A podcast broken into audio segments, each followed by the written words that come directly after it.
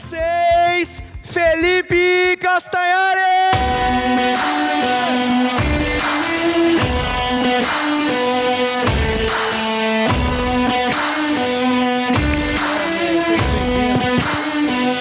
Oi, gente, tudo bom? Olá, meus queridos amigos, tudo bem com vocês? Que legal estar aqui, gente. Uh! Felipe, parabéns pelo seu trabalho, eu admiro muito. Obrigado. Acho que você mudou muito a regra do jogo. Me inspiro no que você faz. Conteúdo, assim, desse nível consistente e, assim, ah, falar de guerra da Síria, falar de assuntos que os seus vídeos são usados em escolas, né? Loucura isso, né, Isso cara? é muito legal, né? É, não imaginava que isso fosse acontecer, né? Eu acho que talvez por isso que tenha acontecido dessa forma, porque eu, eu não planejei isso, né? Às vezes as pessoas acham que foi uma, uma estratégia essa coisa dos vídeos de história. Existe muita estratégia, sim, em algumas partes, mas a questão dos vídeos de ciência e história foi puramente consequência de eu fazer algo que eu gosto. Então, às vezes, isso é essencial. A gente fica tão preocupado entender como a, a- a plataforma funciona e como trabalhar com os vídeos para que eles sejam favorecidos pelo algoritmo e tudo mais. Só que às vezes a gente esquece que a melhor maneira de conquistar alguém é, não é o YouTube te mostrando algo. Às vezes é quando um amigo chega para você e fala: Meu, olha, eu assisti esse vídeo, olha que legal. É. Então, quando você consegue entrar no marketing boca a boca, é quando você realmente conquistou a sua audiência, né? Top, man.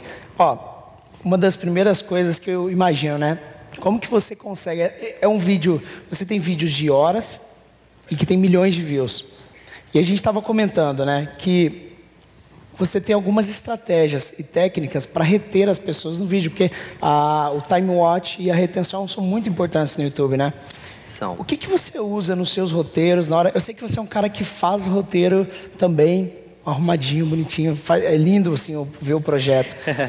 O que, que, que você usa? Quais são as estratégias pra gente? É, eu, eu sempre me vi mais como alguém que produz entretenimento, né? Então, eu, tra eu trato meu trabalho, meus vídeos como entretenimento. E precisa ser tratado dessa forma, porque eu sinto que as pessoas, é, elas gostam muito mais de se entreter do que aprender. Então, quando você consegue enganar esse cara e fazer ele aprender achando que ele está se entretendo, é o melhor dos dois mundos. E eu, e- e eu não consigo fazer isso sem planejar tudo antes. Então, cada insert, cada pausa, cada frase que eu falo é escrita. Gente- eu, eu- junto com, com outros roteiristas também, já tem uma equipe grande agora, a gente consegue planejar cada pausa, cada detalhe do vídeo. Hoje- isso é essencial. Desculpa te interromper. Hoje, qual, qual- que é o tamanho do seu time? A equipe tem média de 15 pessoas que Legal. trabalham comigo. Mas começou sozinho, né? Você É, eu comecei irmão? sozinho, era eu e o. Na verdade, o canal surgiu comigo sozinho no meio da madrugada. Eu pensei. Na verdade, porque assim. Uma coisa que hoje em dia, quando o pessoal vai criar um canal no YouTube, vou dar uma dica muito importante agora, que é o seguinte. Legal. Vamos lá. É, eu tive a ideia do meu canal quando eu estava navegando pelo YouTube é, e, come- e caí em alguma abertura de algum anime antigo que eu gostava, eu não lembro se era Dragon Ball, o que, que foi. E eu comecei a assistir essa abertura e me deu muita nostalgia. E eu falei, nossa, que legal. E aí eu caí em outra abertura, em outro negócio, em outro negócio. De repente eu falei assim, será que existe um canal no YouTube que, reúne tudo isso que eu estou assistindo, tudo isso que eu estou consumindo aqui em forma de documentário, sei lá, de alguma maneira? E não tinha. Eu busquei, eu procurei na gringa, eu procurei no Brasil. Isso era 2011, né? Foi quando eu comecei. Não existia. O YouTube era muito novo.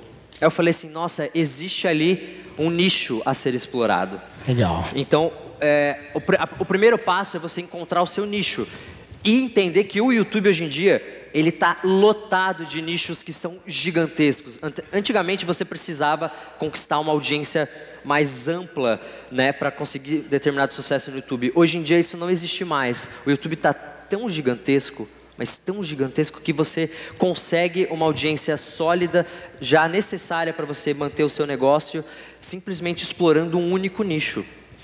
E é muito mais fácil você ser muito bom em um, determinado nicho que você já está acostumado, que você já conhece, do que você tentar entrar em todas as áreas ali, tentar Legal. explorar tudo. Então, a, a primeira percepção que eu tive do YouTube foi essa: existe ali um tipo de público que não está sendo explorado, que não tem é, é, conteúdo para consumir. E eu quis entregar esse conteúdo para essas pessoas. Legal. E aí, na hora que você chega com o seu time para montar um roteiro hoje, né? Mas você chegou antes, se você já tinha uma metodologia, cada vídeo que você ia lançar, para reter as pessoas, para bombar?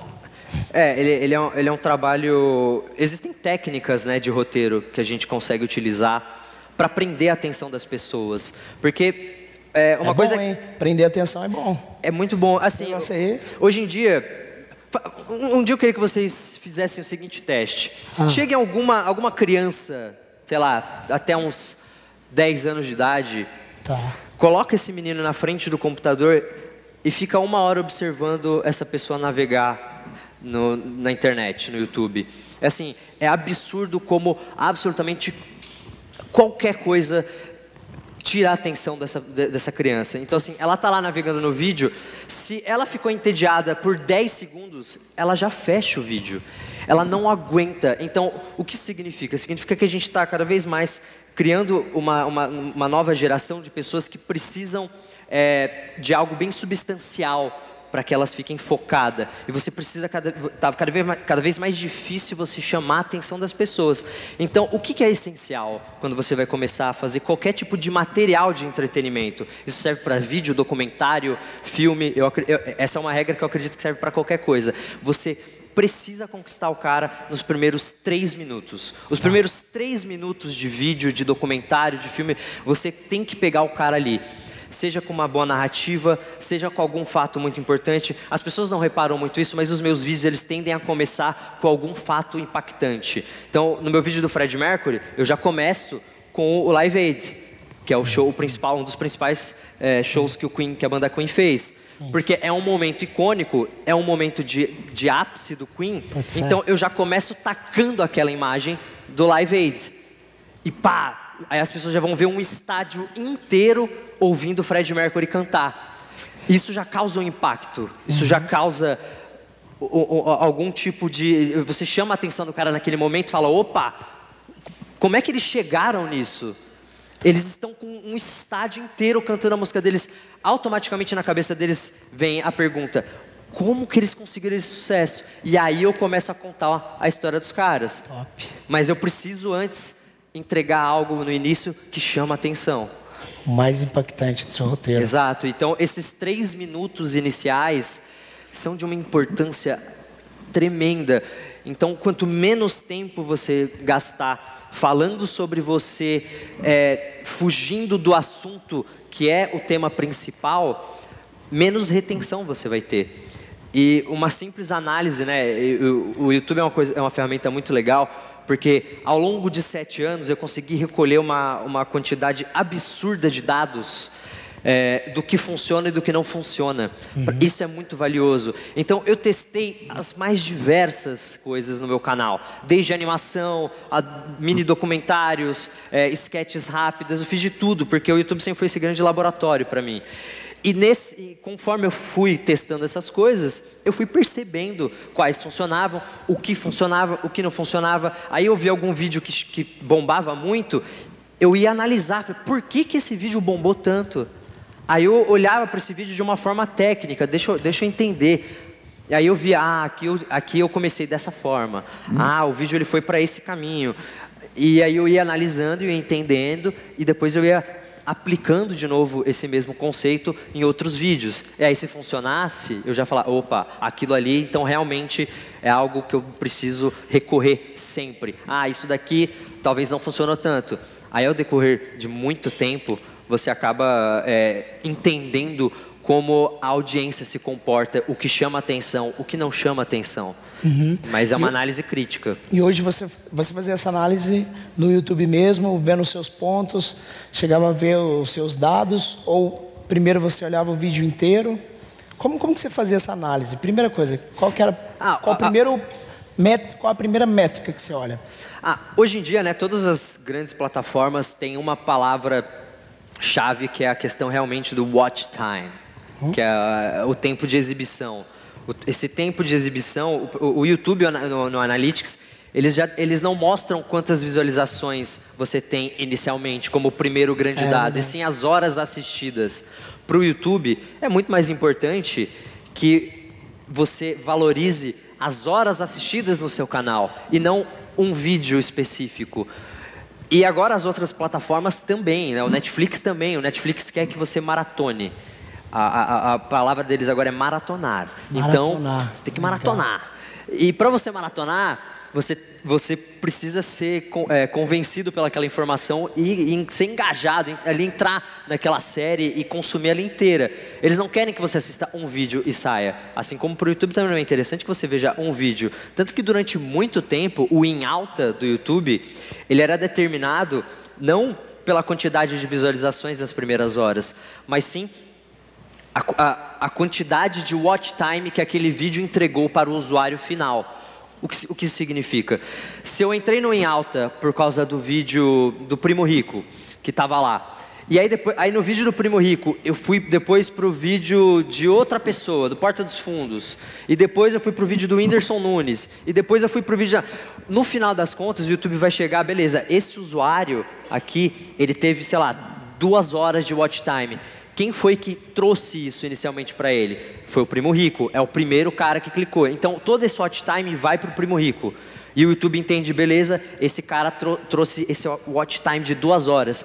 Ele é relevante, joga ele lá para em alta. E aparentemente, quando você também continua nos seus próprios vídeos, aumenta mais ainda essa pontuação, né? É, isso foi algo que me ajudou muito, né? Porque o cara passava lá uma hora assistindo meus vídeos, então automaticamente eu já tinha uma retenção grande e um out time grande, porque os vídeos eram longos. É. Então, foi algo que, por coincidência, me ajudou. E normalmente os relacionados já aparecem um próprio vídeo seu. Se a pessoa entrar num outro vídeo seu e ainda continuar, eu, eu, fiz uma vez lá um workshop no YouTube que eles sempre batiam nisso. É como se fosse um canal de TV. A gente quer reter as pessoas. Se o seu programa não retém a, a, o Ibope, né, a audiência ali, não é, é interessante para o YouTube, né? Quanto mais você fica no vídeo, mais ele vai poder monetizar, mais ele se torna interessante também para ele. Exato, exato. E tudo isso gira em torno daquilo que eu falei, né? De como construir um vídeo que chame a atenção, que retenha a audiência. Não é fácil, né? Hoje em dia todo mundo quer entrar no YouTube porque o YouTube virou uma plataforma que realmente, nossa, eu vou acordar todo dia duas horas da tarde, eu vou receber presentes para ficar fazendo stories depois lá os recebidos da semana. Que, que vida maravilhosa, não é verdade? Só que o YouTube ele tem uma outra faceta, que é a faceta que você precisa se reinventar o tempo inteiro, o tempo todo. Na televisão, a gente não vê um programa é, que não seja excelente, maravilhoso, durar muito tempo. A TV se renova o tempo inteiro porque as pessoas elas precisam é, de coisas novas, elas cansam. Então elas precisam de material, de conteúdo novo. Se você ficar muito tempo fazendo uma única coisa, eventualmente as pessoas vão cansar. E elas cansam. E cansam muito rápido. Entendeu? Então você precisa reconquistar a sua audiência a cada dia. E para você fazer isso, você precisa estar muito ligado no que está acontecendo, entender muito bem a sua audiência, não ter medo de arriscar. O que, eu, o que eu conheço de pessoas que vêm com grandes ideias de canais. Castanhari, eu tenho uma ideia de um canal maravilhoso, sei lá o quê. O cara conta a ideia e é realmente uma boa ideia. Aí eu falo, cara, por que, que você ainda não fez? Vou fazer, vou fazer. Aí eu encontro o cara um ano depois, e aí, cara, aí o canal lá, é, eu não tive tempo, cara. Eu falei, pô, cara, mas a ideia é boa, por que você não fez? Ah, não, tenho meio que receio. Às vezes as pessoas têm receio de, de começar algo, de dar o primeiro passo. E às vezes é tudo que você precisa para fazer sucesso. É, um, é o primeiro passo. É o, primeiro passo. Eu, o tempo inteiro eu fico voltando na madrugada em que eu tive o insight de fazer o meu primeiro vídeo no YouTube. E como aquilo mudou a minha vida completamente. Mas eu, eu, precisei dar o primeiro passo. Eu precisei postar o primeiro vídeo que era terrível. terrível. Meu primeiro vídeo é horrível. É muito ruim. E é importante que seja muito ruim. É importante que você olhe o seu material antigo e ache ruim Porque significa que você evoluiu, que a sua percepção de entretenimento mudou, de que você está consumindo coisas novas e aquilo está te agregando, então você já está vendo coisas novas que você não enxergava antes. Então é muito importante que você comece para que você possa evoluir, entendeu? E Total. às vezes as pessoas, as pessoas têm Trava. medo. Trava com medo. O que, que as pessoas, o que, que vão achar se eu postar isso? Dane-se o que as pessoas vão achar. Faça. Se você quer fazer algo, se você tem uma ideia, tire ela do papel. Se arrependa por ter errado, não se arrependa por não ter tentado. Tem a Júlia aqui com a gente, que ela recebeu uma crítica no, no começo, porque ela fazia vídeo só com a mão. O James veio contar. E ela ficou um ano sem produzir vídeo. E aí ela parou, ficou um ano sem produzir. Com medo, né? Com, com, por causa da crítica. E aí depois ela voltou e voltou a produzir. Hoje ela está quase chegando já, quase chegando, indo para os 3 milhões de inscritos. Né? O James contou um pouco mais antes de ontem. É, a gente afetar. Somos seres humanos. Primeiro é importante entender isso. Realmente, aqui somos todos seres humanos, todos temos emoções, a gente erra, a gente acerta. Então, temos que levar isso em conta, tá? É, a, a gente temos emoções, então temos que respeitá-las e temos que entendê-las. É, não, não tenham medo, de, é sério, porque o que eu vejo de pessoas assim, falando ideias, e, e- e quando eu escuto, falo, é uma boa ideia. Se essa pessoa soubesse co- co- é, é, que era só ir lá, ir lá e tentar e fazer que vai dar certo. É. Só que ela tem o medo, o receio, o que, que as pessoas vão achar, né? A gente é muito é, suscetível a esse tipo de opinião e a gente é afetado por esse tipo de opinião.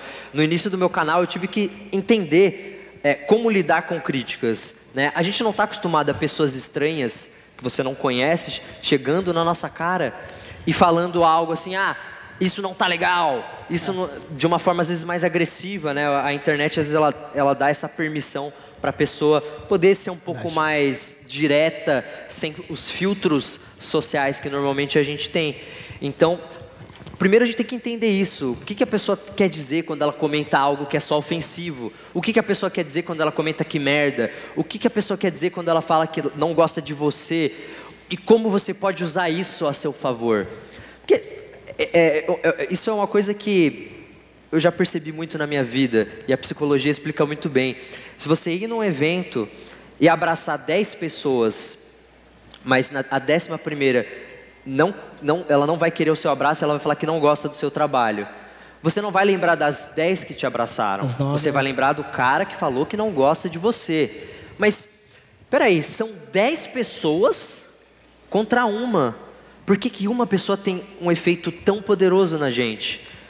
Porque a gente é cheio de inseguranças. O ser humano é cheio de inseguranças. Ah. Talvez tenha a ver com o fato da gente ter evoluído rápido demais, subido rápido demais na cadeia alimentar, como o próprio é, o Ival Harari já fala no livro Sapiens. Homo Então, sapiens. então assim, é, a gente tem que entender isso e respeitar isso, para que a gente não a- acabe não sendo se- acaba ser levado pelos nossos erros. A gente não pode ser, se- ser levado dessa forma.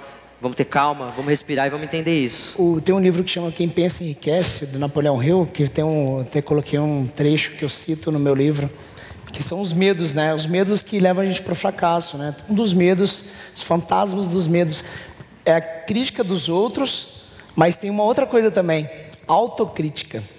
As pessoas normalmente não gostam da sua voz, no vídeo, no, no telefone, na, na gravação, N- não se vê tão bem tem uma coisa que a gente aprende na oratória que a primeira coisa é você se ver melhor, porque normalmente a gente acha que a gente é péssimo, a gente acha que a gente é horrível. E, as pessoas estão olhando pra gente e falam, nossa, que legal. E é isso que faz a gente não, não, não tentar, né? O primeiro crítico é a gente, né? Exato, e é engraçado porque eu fico pensando, o, o Felipe de hoje, se ele assistisse o meu primeiro vídeo, que foi a nostalgia do Sonic, um vídeo antigo, eu ia olhar isso e falar assim, nossa, nunca que eu vou postar isso na internet, isso está terrível. Mas foi o meu primeiro e foi necessário. Então, como a gente se vê também é, é- é importante, né? Porque isso acontece muito comigo. Eu, eu oscilo ne- nessa questão. Isso é algo que eu estou tentando trabalhar em mim, né? Ainda. Tá e. E, e acredito que que para sempre irei. É, como eu me vejo Porque às vezes a gente se vê de uma forma. eh, Primeiro é importante entender que a, a maneira com que as pessoas nos enxergam nunca vai ser a forma com que nós mesmos nos enxergamos. Porque a gente se vê há muito tempo, né? Todo dia. Eu falo assim, né? Você aguenta Eu, bastante. todo dia eu acordo e eu me olho no espelho. Eu falo, meu Deus, eu já eu tô cansado de me enxergar, mas as pessoas, elas não têm essa mesma visão.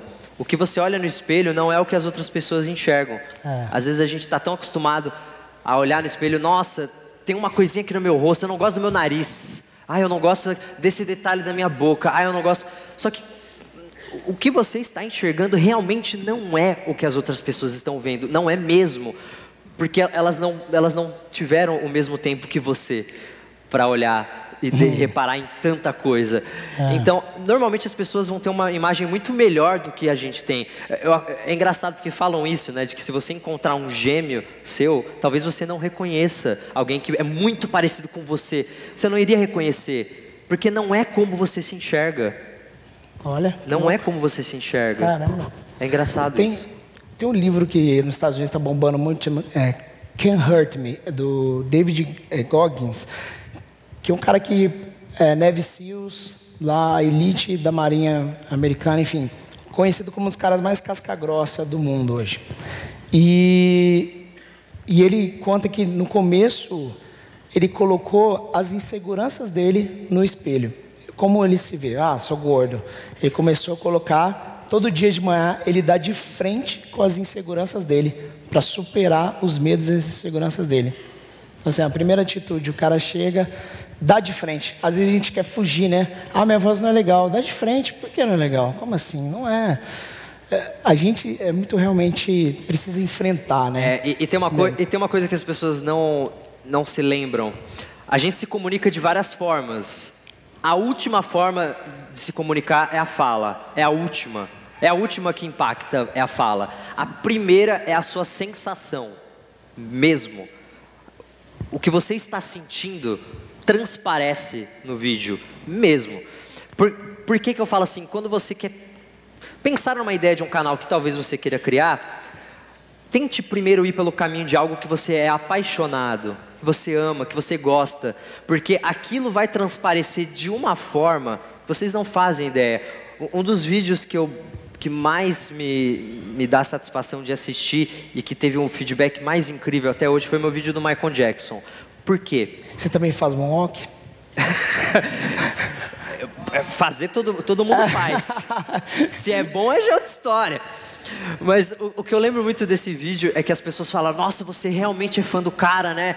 Eu me emociono no vídeo. Eu, eu, eu tive que parar a gravação legal. três vezes porque eu começava a chorar. Caraca. A parte que eu falo da morte do Michael, eu desabava. E aí eu, não, pera, não, não posso estar esse lixo. Eu não posso estar todo cagado na tela para as pessoas, não posso. Eu preciso me recompor. Aí eu lá. Ah, o Google caiu com o Michael, não, pera.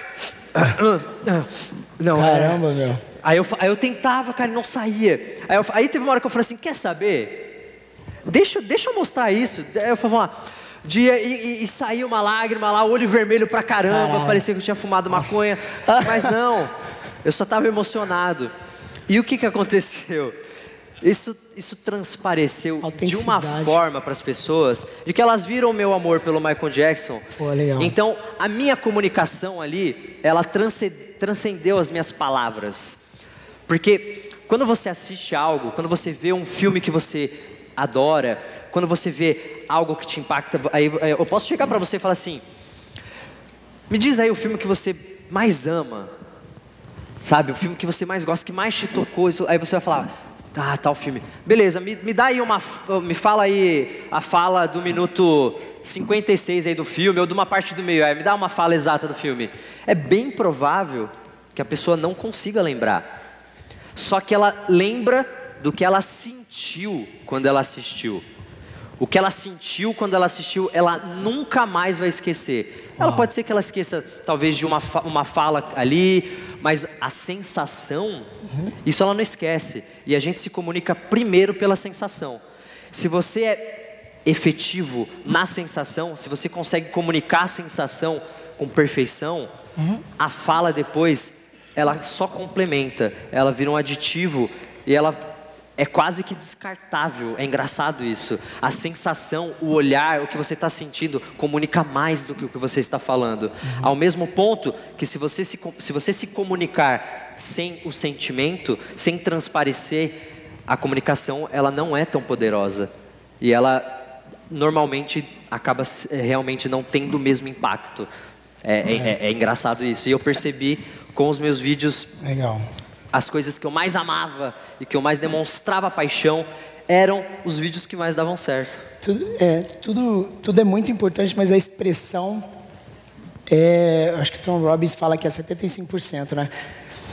E, mas assim, tem uma coisa que a galera fala também, se o áudio, até que a sua imagem pode até estar tá um pouco ruim, mas se o áudio estiver ruim, a gente não aguenta também, né? É. Então, é, tem toda a questão técnica, né? Eu, eu gosto de pensar no entretenimento como é, é, é, é um grande bolo cheio de camadas. Você tem algumas camadas que são mais importantes. Ah, você tem o recheio ali, que para mim o, o grande recheio é a sensação. Você precisa comunicar aquela sensação, porque no final das contas é o que vai ficar para a audiência, a sensação. Então aqui eu tenho um objetivo: passar tal sensação.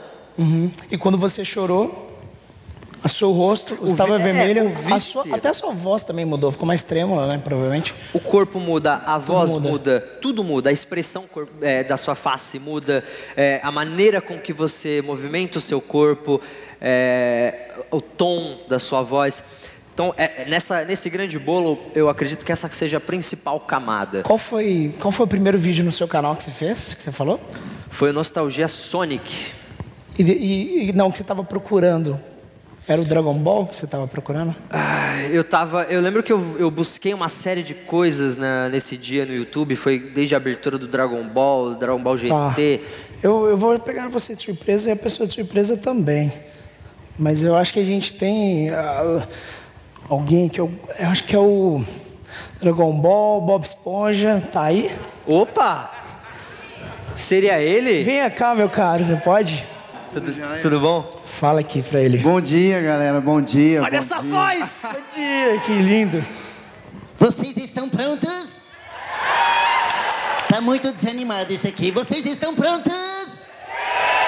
É, então vamos fazer aqui, eu gosto de fazer uma brincadeira, desculpa, já invadi Não, tudo por aqui. favor. Mas eu também tenho um canal no YouTube, por favor, né, da, YouTube barra Wendel Bezerra, também já tem mais de um milhão de inscritos, tô, che oh. tô chegando quase no Castanhari. Esse, esse cara aqui, ele foi um cara que entendeu muito bem a linguagem do YouTube. É? É, eu, eu, admiro é. muito como o Wendel...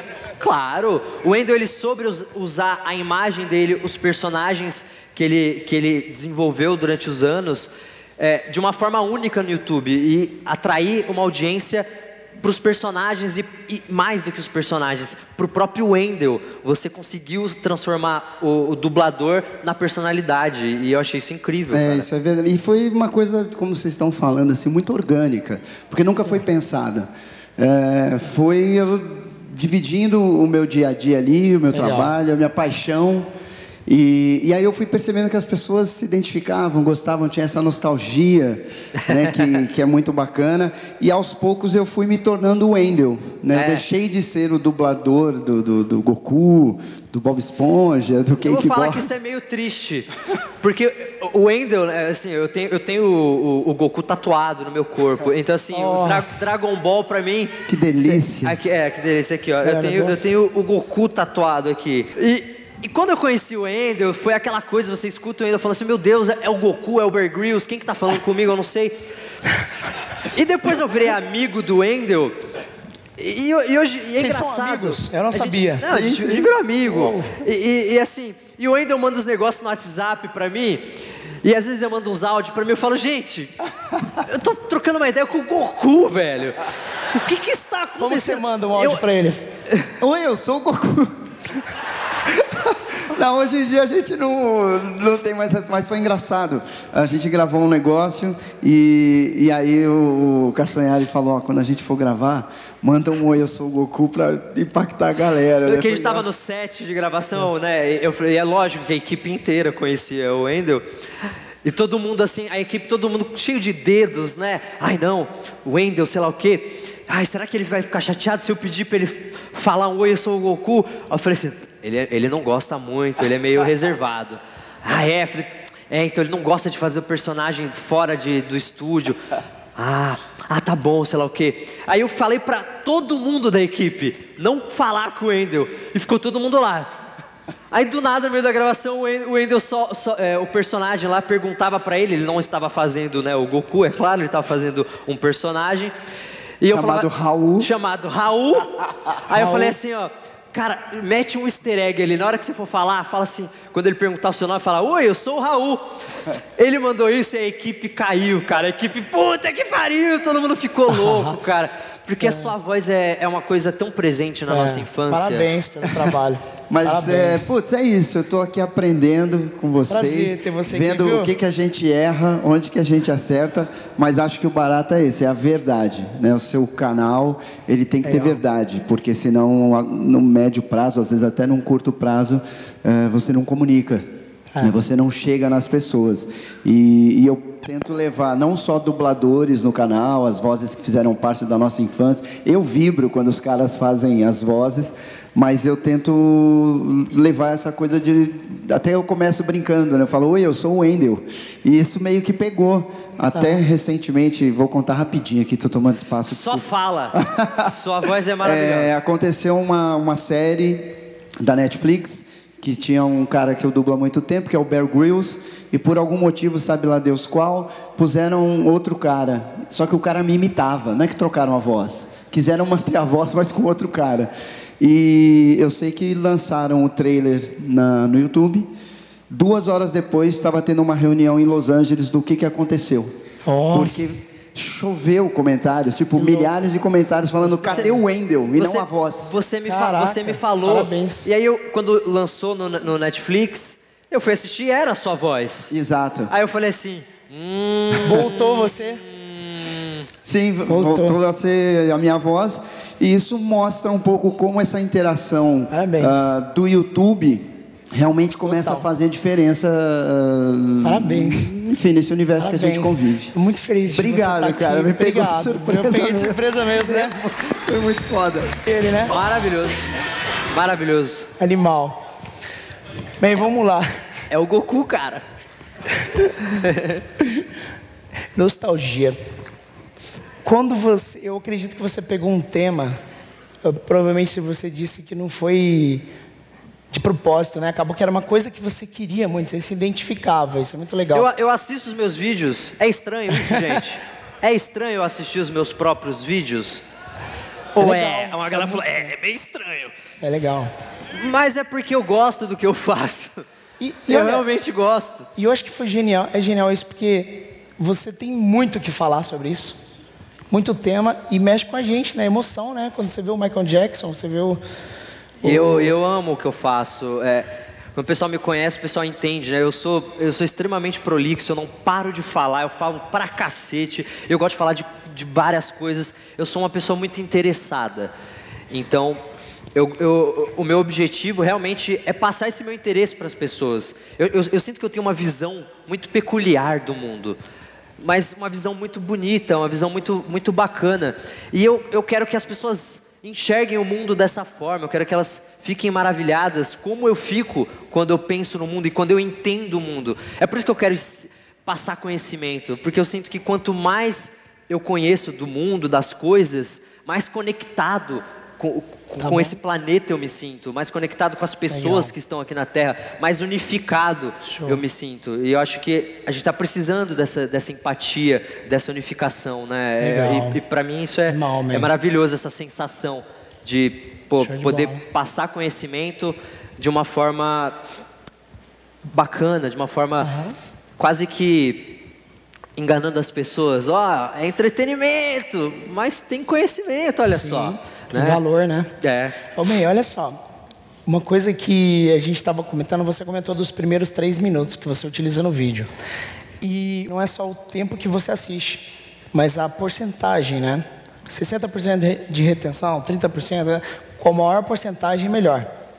E, e às vezes é, tentar não confundir, né? Como que eu faço um vídeo de uma hora também não é encher linguiça, né? Não é só para fazer para ser grande, mas é para fazer. Qual é a sua estratégia depois de passar esses três minutos ou continuar o tempo todo mantendo a, Bem, a retenção, a atenção? Eu, eu gosto de, de, pensar nos vídeos e, e compará-los sempre com, com algum material que tenha a mesma duração. Tá. Né? Porque eu preciso colocar em algum patamar de algo que eu já sei que funciona. Então, o que eu faço muito com os vídeos mais longos, muitas vezes, é transformar a história. É, por exemplo, se eu vou fazer um vídeo sobre a Guerra Fria, eu posso, por que não, tratar os dois principais países, Estados Unidos e União Soviética, como personagens de uma grande história chamada, chamada Guerra Fria. Eu vi esse. Genial, você falou da Coreia do Norte, aí você fala, mas ele tem um primo o irmão mais velho, a, a, China, a China. Não é que você fala China? Cara, genial. Fala mais é, sobre isso, é, essa comparação que você cria. Animal. Então, uma, uma, coisa que às vezes é muito difícil é quando a gente está aprendendo é, e a gente não consegue criar um vínculo com aquela informação. A, a maneira com que a gente aprende é, sempre é fazendo relações. Os nossos neurônios eles estão sempre criando conexões com outras coisas. Então, quanto mais conexões é, uma informação tem na sua cabeça, mais ela fica fixada mesmo, mais ela, ela, ela, ela, ela é concretizada dentro do seu crânio, digamos assim. Então você precisa fazer conexões. Com o quê? Com coisas que você conhece do seu mundo. É por isso que analogias normalmente funcionam muito bem. Não. Por que, que o meu vídeo da guerra na Síria, hum. ele é um dos meus vídeos mais populares? Porque é uma grande analogia com uma escola. Então você pega um assunto extremamente complexo, e você traz ele para um, um lugar em que todo mundo conhece. Legal. A escola é uma escola. Legal. É uma, eu fiz uma analogia com uma escola onde as pessoas estão insatisfeitas com o diretor. E aí quem é o diretor? É o ditador. Ah, e quem, quem são os grupos dos alunos? Todo mundo viveu isso. Então, o que, o que eu estou dando para a pessoa? Eu estou dando uma conexão a mais para aquela informação. Eu não estou dando só a informação que o neurônio dela vai ter que fazer um caminho único. Não é mais um caminho único. Eu estou dando dois caminhos. Então agora a sua conexão ela é muito mais forte. Pensa numa, numa árvore. Quanto mais fundo as raízes vão, mais fixa ela está. Tá. Mais presa ao solo ela está. Então eu penso na informação dessa forma. Eu preciso jogar essas raízes na mente das pessoas. Então eu preciso dar o maior número de conexões para que elas consigam pegar aquela informação e trazer para um lugar que é familiar a elas. Uma vez que elas fazem isso, nunca mais, você nunca mais esquece. Como que eu aprendi que pão em inglês era bread? Lembrando do Brad Pitt. Eu juro, é sério. Porque agora eu não preciso só lembrar que pão é bread. Agora eu lembro de pão e eu associo com o Brad Pitt, que é um pãozinho. Entendeu? esse tipo de coisa a gente faz sem perceber, mas tem um impacto e é muito efetivo. Você acabou de fazer. Eu acabei de fazer. Que é a árvore com as raízes. A gente Exato. imagina eu, já. Eu, fazendo uma, eu, eu, já fiz uma analogia dentro da analogia. Mas é isso, é, é você tratar sua mente realmente dessa forma. É muito mais fácil, porque quando você for aprender algo novo, se você conseguir extrair uma informação familiar e relacionar com algo que você já conhece, fica bem mais difícil de esquecer aquilo. E o que eu faço é isso. Eu pego, eu estou o tempo inteiro no meu vídeo trazendo exemplos reais, palpáveis, que vocês conhecem do dia a dia. E essas analogias são de uma importância para a fixação do conhecimento. E, e, isso é algo que está lá. E as pessoas às vezes nem percebem, mas está lá. Putz, animal, cara. Velho, primeiro dizer que para mim é uma honra tremenda ter você aqui. Que bom que um deu prazer certo. imenso. E parabéns pelo seu trabalho. Obrigado. Admiro muito. E muito obrigado por ter vindo aqui para falar com essa galera, cara. Obrigado. Agradeço, obrigado, obrigado, obrigado. Obrigado, velho.